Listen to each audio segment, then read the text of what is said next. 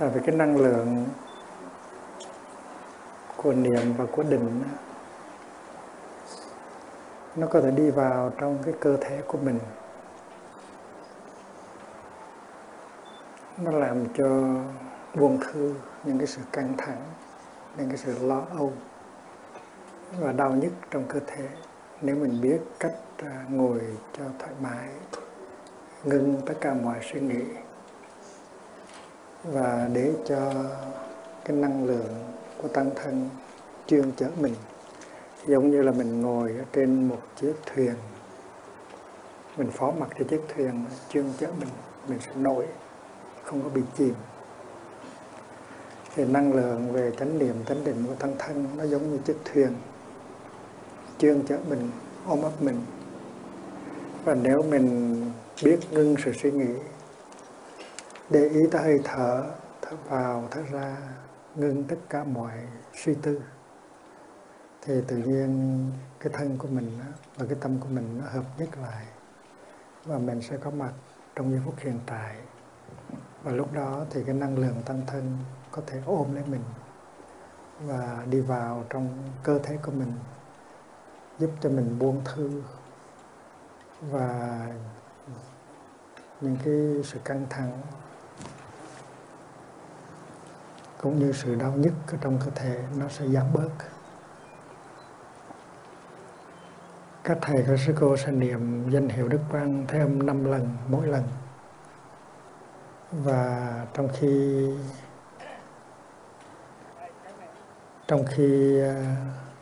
các thầy, các sư cô niệm danh hiệu 3 lần đầu thì mình nên trở về để nhận diện những cái khổ đau, những cái buồn tối của mình ở trong lòng của mình.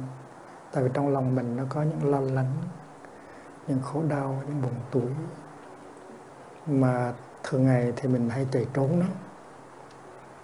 Mình chạy trốn bằng cách coi tivi hay là uống rượu hoặc là nghe âm nhạc. Mình tìm cách trốn chạy cái khổ đau ở trong lòng. Cái phương pháp thực tập này là không có tìm cách trốn chạy và khỏa lấp những khổ đau ở trong lòng. Ngược lại, mình trở về nhận diện và ôm ấp cái nỗi khổ niềm đau đó. Và mình nhờ cái năng lượng của tăng thân, tức là của đại chúng, để có đủ sức mạnh mà nhận diện, ôm ấp những cái nỗi khổ niềm đau trong lòng mình. Và nếu mà mình làm được như vậy thì tự nhiên cái năng lượng của hiếu và của từ bi nó được phát sinh.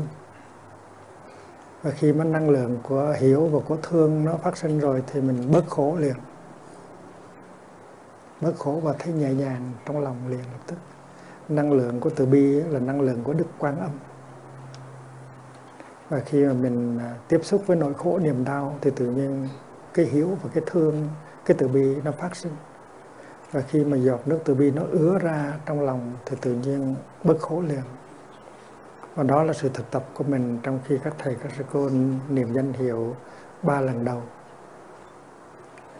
Và khi mà các thầy, các sư cô niệm danh hiệu 2 lần chót thì mình phải tìm cách tiếp xúc với cái nỗi khổ niềm đau của cái người kia. Người kia tức là có thể là người bạn hôn phối của mình, có thể là chồng của mình hay là vợ của mình, hay là cha của mình hay là mẹ của mình hay là con của mình. Trong đời sống hàng ngày có thể có sự va chạm, có sự khổ đau, có sự dằn vặt với người đó, và hai bên đã vụng về làm khổ cho nhau. Thì khi mà các thầy, các sư cô niệm danh hiệu Bồ Tát Quán Thế Âm lần thứ 4 và lần thứ 5 thì mình phải hướng về người kia. Người kia có thể có mặt ở đây hoặc là đang ở nhà, thì mình hướng về người kia và mình nhận rõ được rằng trong người kia cũng có những nỗi khổ niềm đau như mình.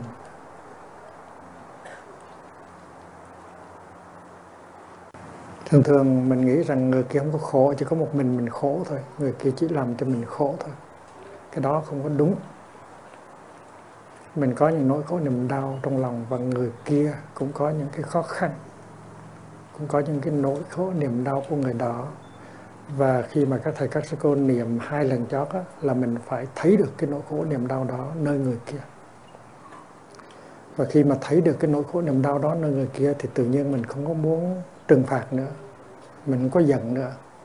Và cái giọt nước từ bi trong tâm mình nó ứa ra và mình bớt khổ rất là nhiều và mình thấy thương người đó.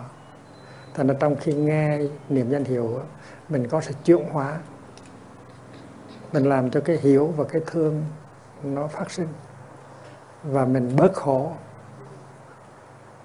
và người kia cũng sẽ bớt khổ nhờ cái sự chuyển hóa của mình. Cho nên niệm Bụt như vậy là một cái phương pháp thực tập. Tại vì Đức Quan Âm là một người có khả năng lắng nghe cái nỗi khổ niềm đau của chính Ngài. Tại vì trước khi Ngài thành đạo, Ngài cũng có những cái nỗi khổ niềm đau như mình. Lắng nghe thì độ nhất thiết khổ ách. Và khi mà đã nhẹ nhàng rồi thì Ngài có thể lắng nghe được người khác và giúp cho họ bớt khổ. Cho nên gọi là Đức Bồ Tát lắng nghe. Quán Thế Âm tức là lắng nghe cái tiếng kêu thương ở trong cuộc đời. Thành ra trong khi mình ngồi như vậy, đừng có suy nghĩ nữa. Theo dõi hơi thở, đem tâm trở về với thân, có mặt thật sự trong giây phút hiện tại, phó mặc cái thân mạng mình cho Phật, cho Pháp, cho Tăng, và để cho cái năng lượng của Tam Bảo ôm lấy mình, chương chở mình, và cái năng lượng đó đi vào trong cơ thể mình để làm buông thư những cái căng thẳng, những cái đau nhức trong thân, và để mình có khả năng tiếp xúc với nỗi khổ niềm đau ở trong lòng. Rồi sau đó mình có thể tiếp xúc được cái nỗi khổ niềm đau của người đó. Và thực tập như vậy đem lại cái sự chuyển hóa rất là mau chóng.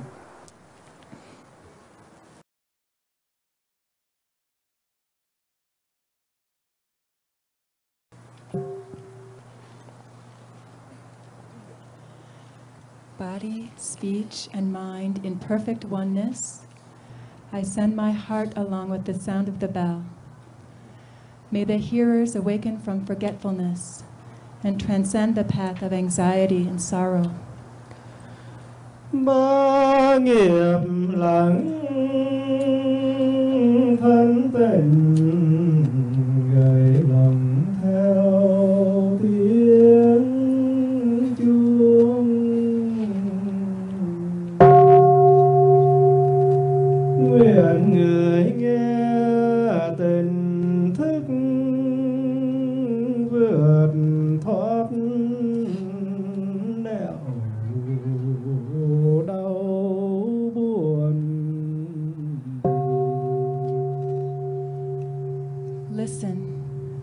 Listen, this wonderful sound brings me back to my true self.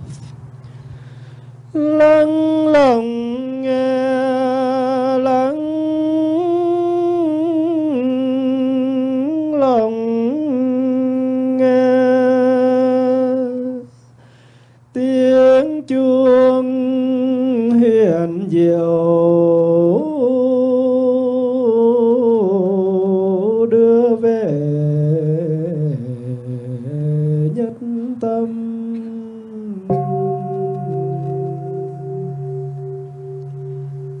Listening to the sound of the bell, I feel the afflictions in me begin to dissolve.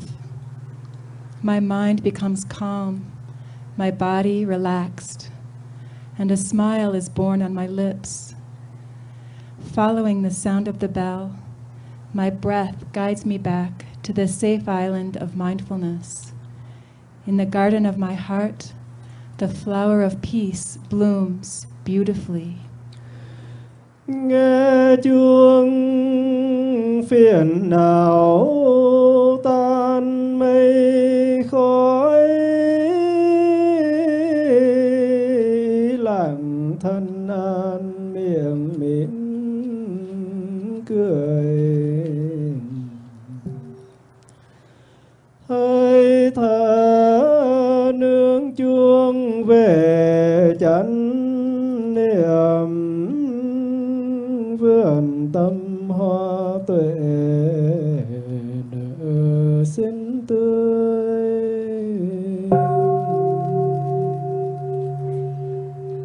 The universal Dharma door is already open. The sound of the rising tide is clear and the miracle happens. A beautiful child appears in the heart of a flower. One single drop of compassionate water is enough to bring back the refreshing spring to mountains and to rivers. Namo Avalokiteshvaraya. Phổ môn vọng tiếng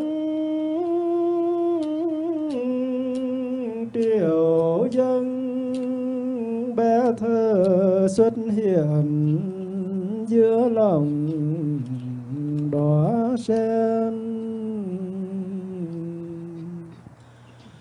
Cam lộ một giọt rưỡi lên, xuân về trên khắp mọi miền núi sông.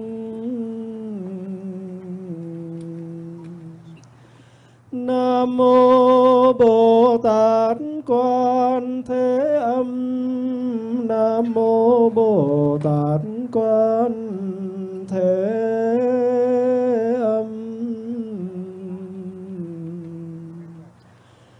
Nam mô Bồ Tát